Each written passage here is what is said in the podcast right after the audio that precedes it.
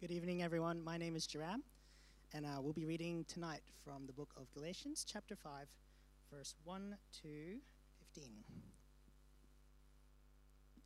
It is for freedom that Christ has set us free. Stand firm, then, and do not let yourselves be burdened again by a yoke of slavery. Mark my words.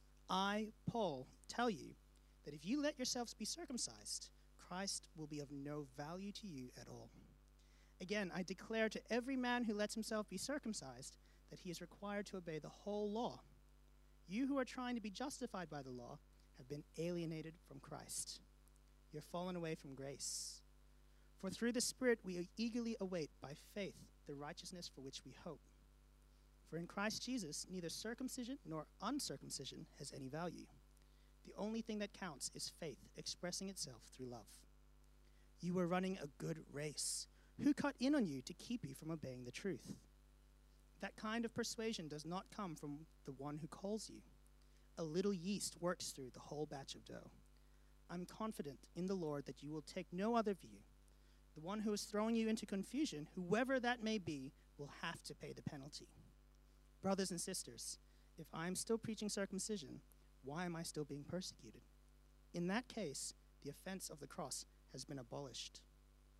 As for those agitators, I wish they would go the whole way and emasculate themselves. You, my brothers and sisters, were called to be free. But do not use your freedom to indulge the flesh. Rather, serve one another humbly in love. For the entire law is fulfilled in keeping this one command love your neighbor as yourself. If you bite and devour each other, watch out, or you will be destroyed by each other. This is the word of the Lord. Amen. Thank you so much, Jaram. I've got to tell you, well, let me start first and foremost, I suppose, by welcoming you also to church this evening. And I have to say, it is an absolute delight to be here. And uh, I have to say, it's particularly significant for me uh, right now to, to actually be gathered in the auditorium at Sunnybanks Church and uh, having an audience. Uh, this hasn't happened for me for about, uh, or a congregation, I should say. Uh, this hasn't happened for about six months. And it's quite significant. It's significant for you too, because this is happening because we're looking to return physically to church. And as we return physically, this is part of what we need to do. We need to sort a few things out. So I ask that you continue to pray for us and for the tech people and for the worship teams involved and the pastors as they come back. But as we look to return, we've been examining a number of different available options. And we've either been going with those options or we've been eliminating them as we found that they do, do or don't comply with the industry plan that we will be working with. So, as I say, continue to pray pray for that. But this is the first time we've been able to do something like this where people are actually looking back at me uh, since March. Paul Kelly has been the only one who's uh, had to do that and uh, been available. And I can't say that this isn't much because it's hugely significant. I am delighted to be here doing this right now. And hopefully, God willing, soon, with His continued grace, favour, guidance, and empowering, we will be having physical services here very, very soon. And today's passage, as we move into it, highlights something that has crept into so many churches uh, throughout uh, Australia and indeed the whole world. And all through Galatians up to this point, Paul has been emphasizing that um, the course and direction that these believers are considering is not of Christ.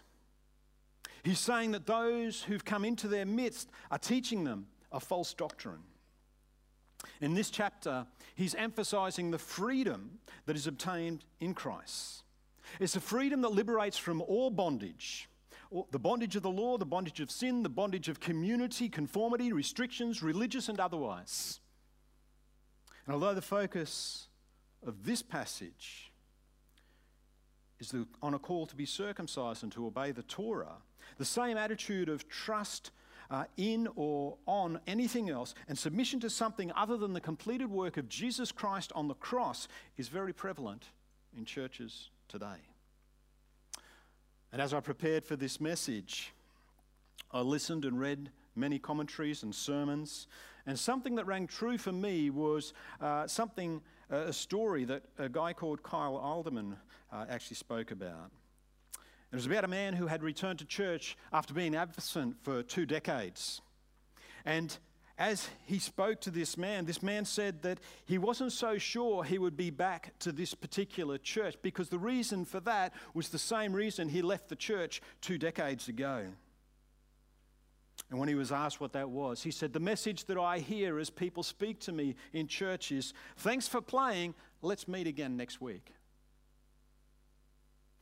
Now, of course, they weren't the literal words that were spoken.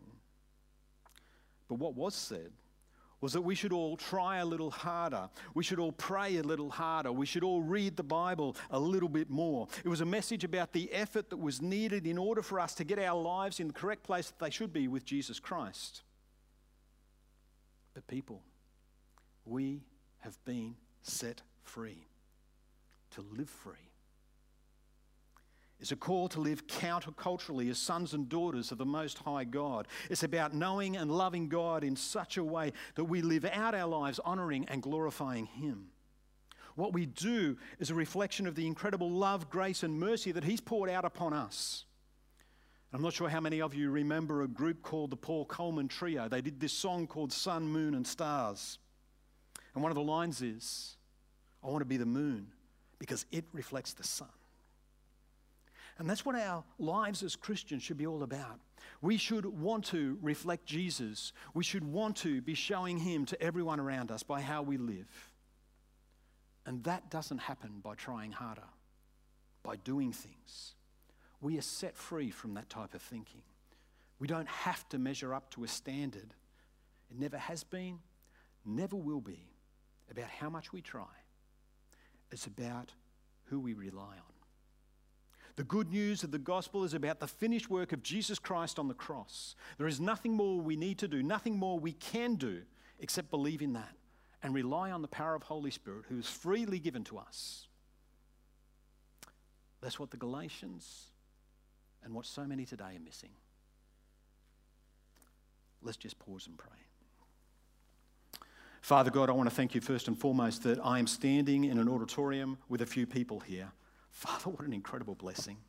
And Lord, again, I ask for your favor. I ask you to go with us and before us as we plan to come back as a physical church. I ask for your blessing upon that, Lord. But Lord, today, for everyone who hears my voice, I ask for the truth and reality of your word to come through. I ask that you'll challenge people through power of Holy Spirit. I pray that people will know the truth of the word that has been spoken today. Thank you for challenging me. I pray you'll do the same for the others that are hearing my voice also. In Jesus' name, amen. For all believers, we need to keep in mind that who we are and who God intends us to be are people who've been transformed and will continue to be transformed by what lies at the very center of the gospel message the finished work of the Lord Jesus Christ on the cross. And this is what Paul calls the Galatians back to. He wants them to know that Christ has set them free. Man, I'm back on stage and it's happening already, trying to change the PowerPoints. That's all cool. It'll keep happening. It would have been better for you at home. The first verse gives us the main theme or idea for the rest of the chapter that we're going to be covering. Back in Galatians 2 4, Paul mentions that the false teachers came to spy on the believers and the freedom that they had in order to bring them back into slavery. But he wants these believers to understand what Jesus has done for them.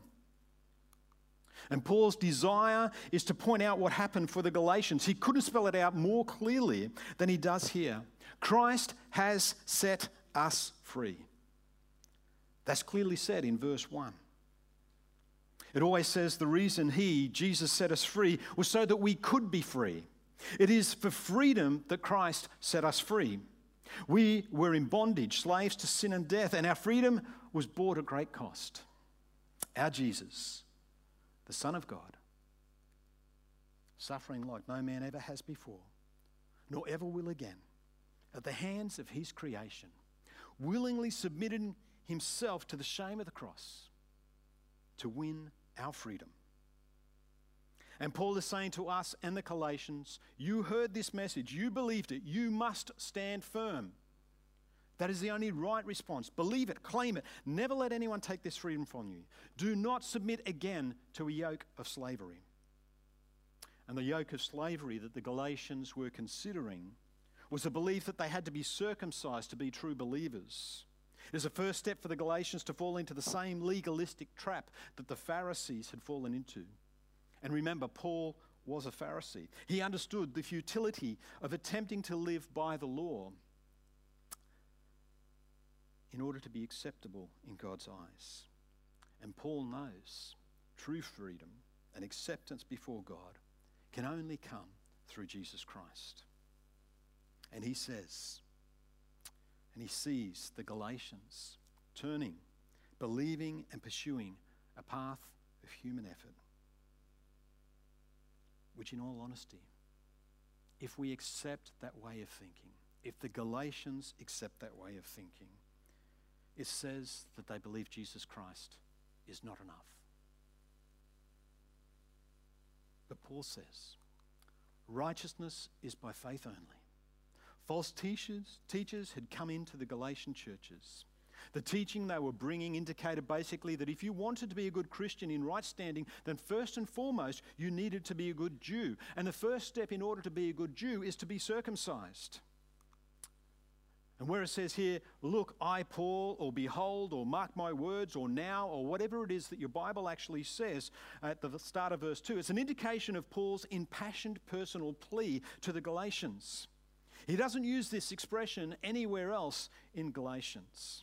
It's that word that is often translated behold. And what it does, it causes people to pay attention to what is being said. It's like saying, Listen to me, this is very important. And this is the way Paul starts off verse 2. Paul says, if you are receiving or accepting circumcision, Christ is of no advantage to you. Just let that sink in for a bit. The message the Galatians had received about Jesus was that he had paid all their debts on the cross.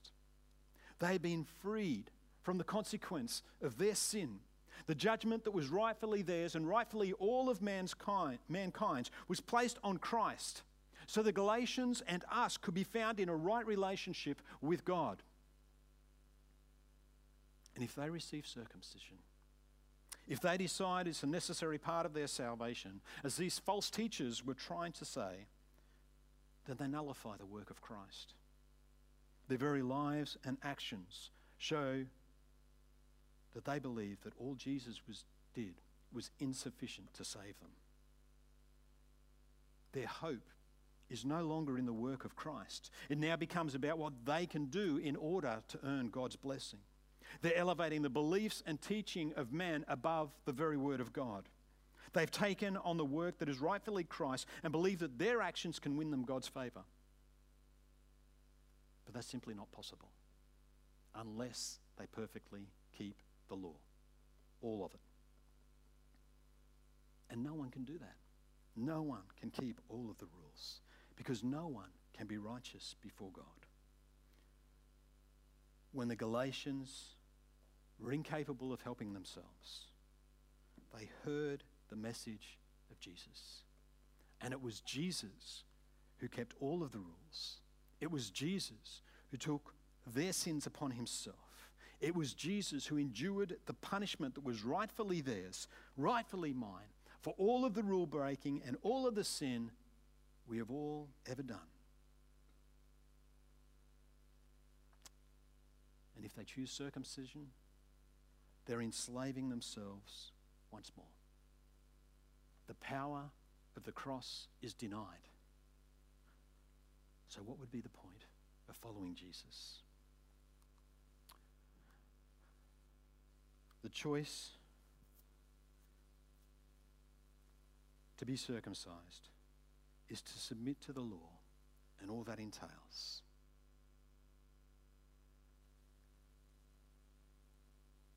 And by doing that, the Galatians are convicted.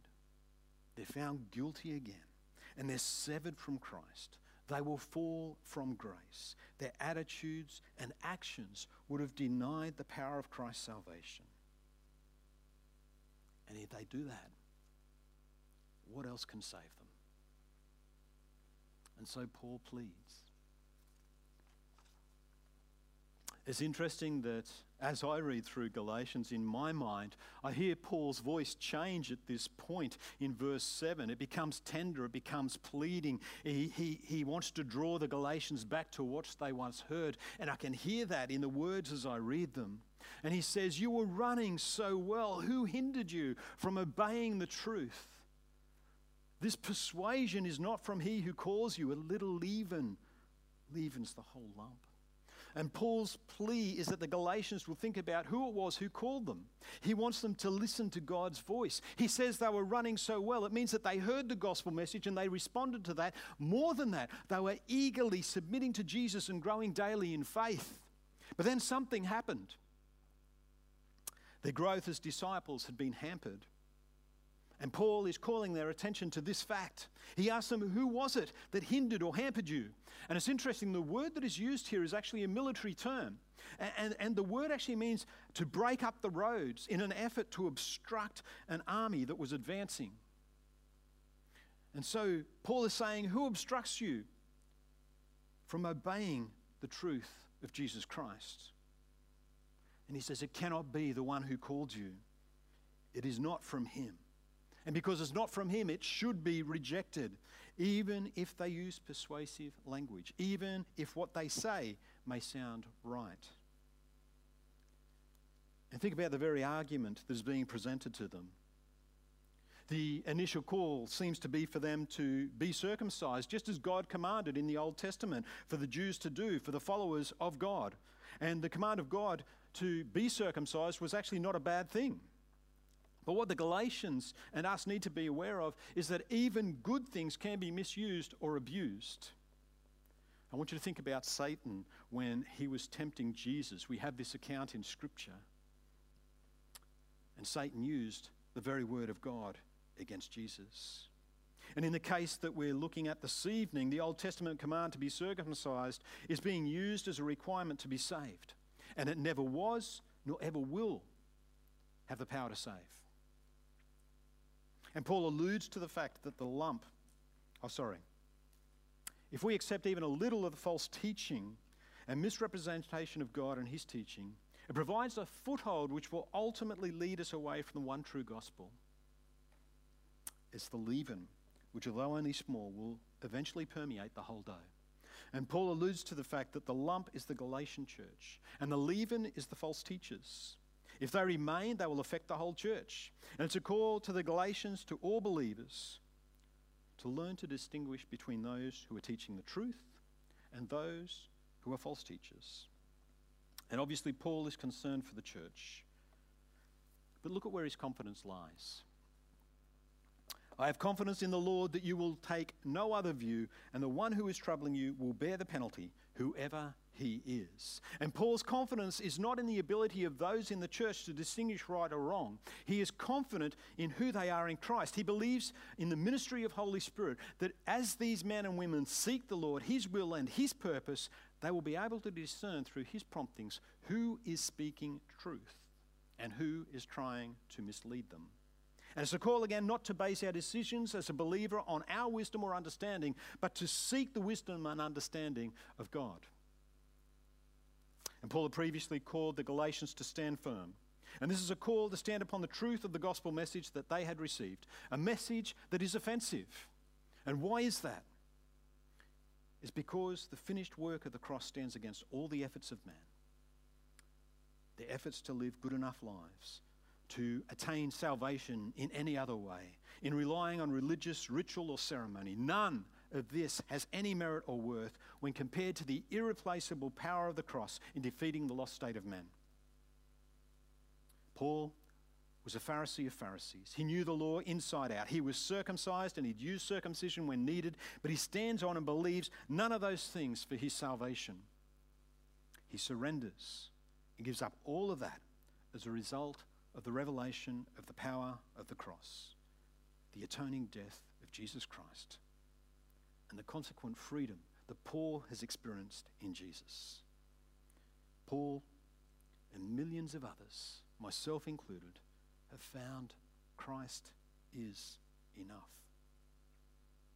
And Paul's desire for those who believe and teach otherwise is that they would mutilate themselves. And what he's basically saying is don't just be circumcised, castrate yourself. And the very real understanding here is that these people should be cut off, they should be cast out from the church. And his point is that the law is far too weighty for anyone to be able to fulfill. That was done by Jesus alone. So our only hope is in the finished work of Christ.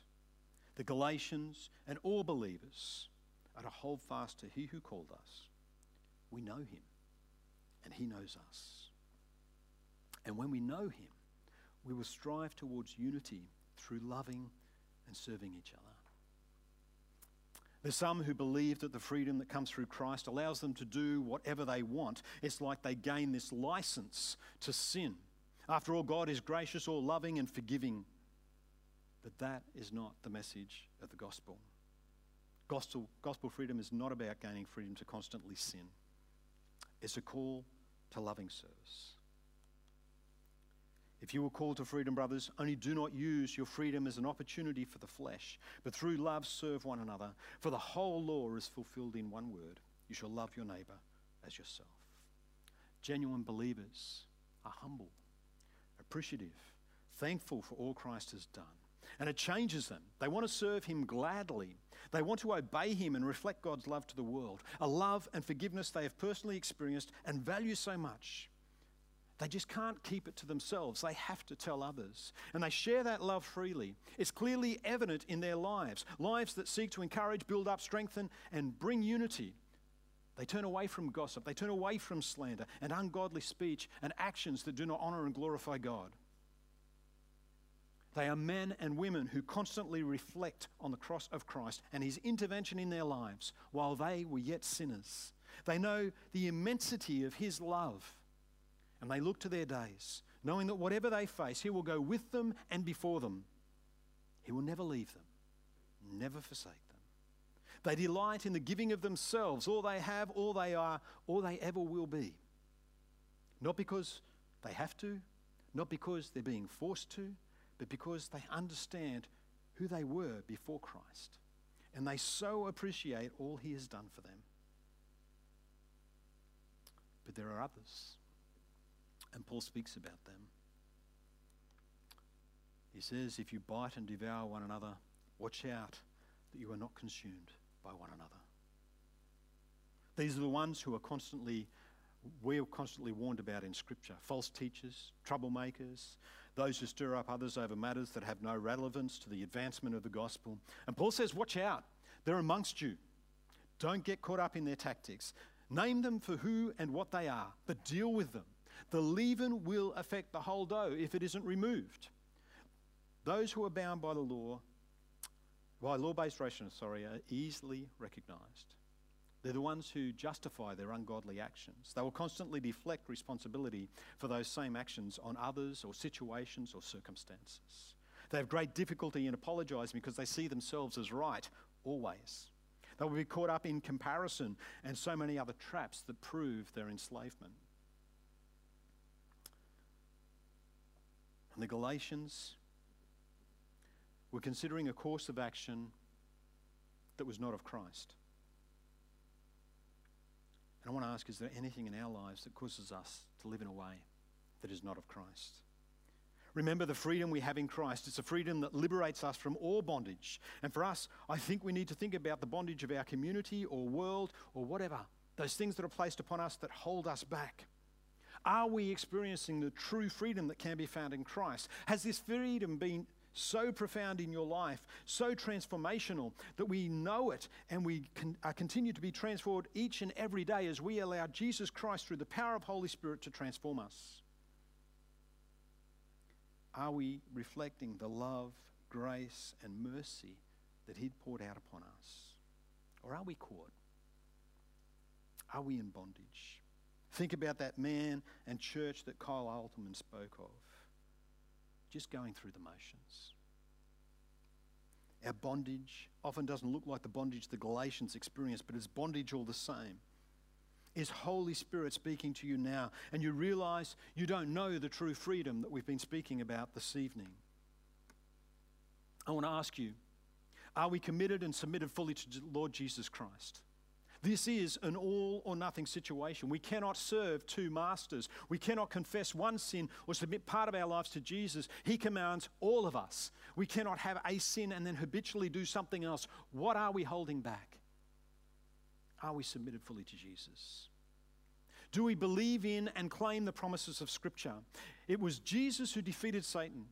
If we're living for Him, He will give us the power, the ability, and desire to sanctify our lives, to be set apart and used as holy instruments in His hands.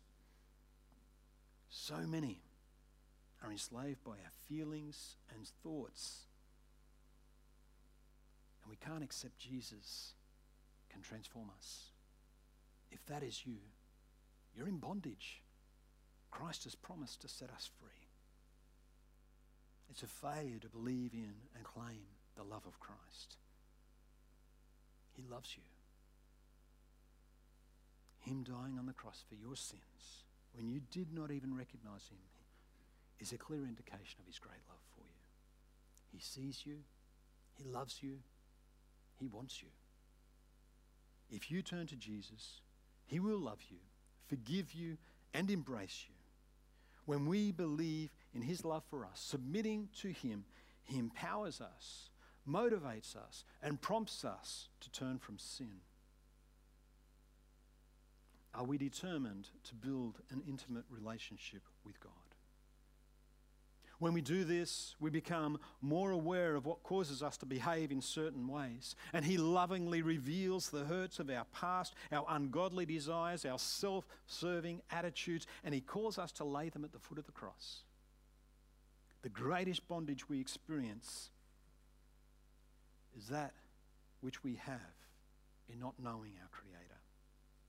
He is constantly calling it is in truly knowing Him that we're able to overcome the lies we tell ourselves, the things we foolishly believe to be true, and all that calls us to run from Him or turn from Him. We need to depend fully on God.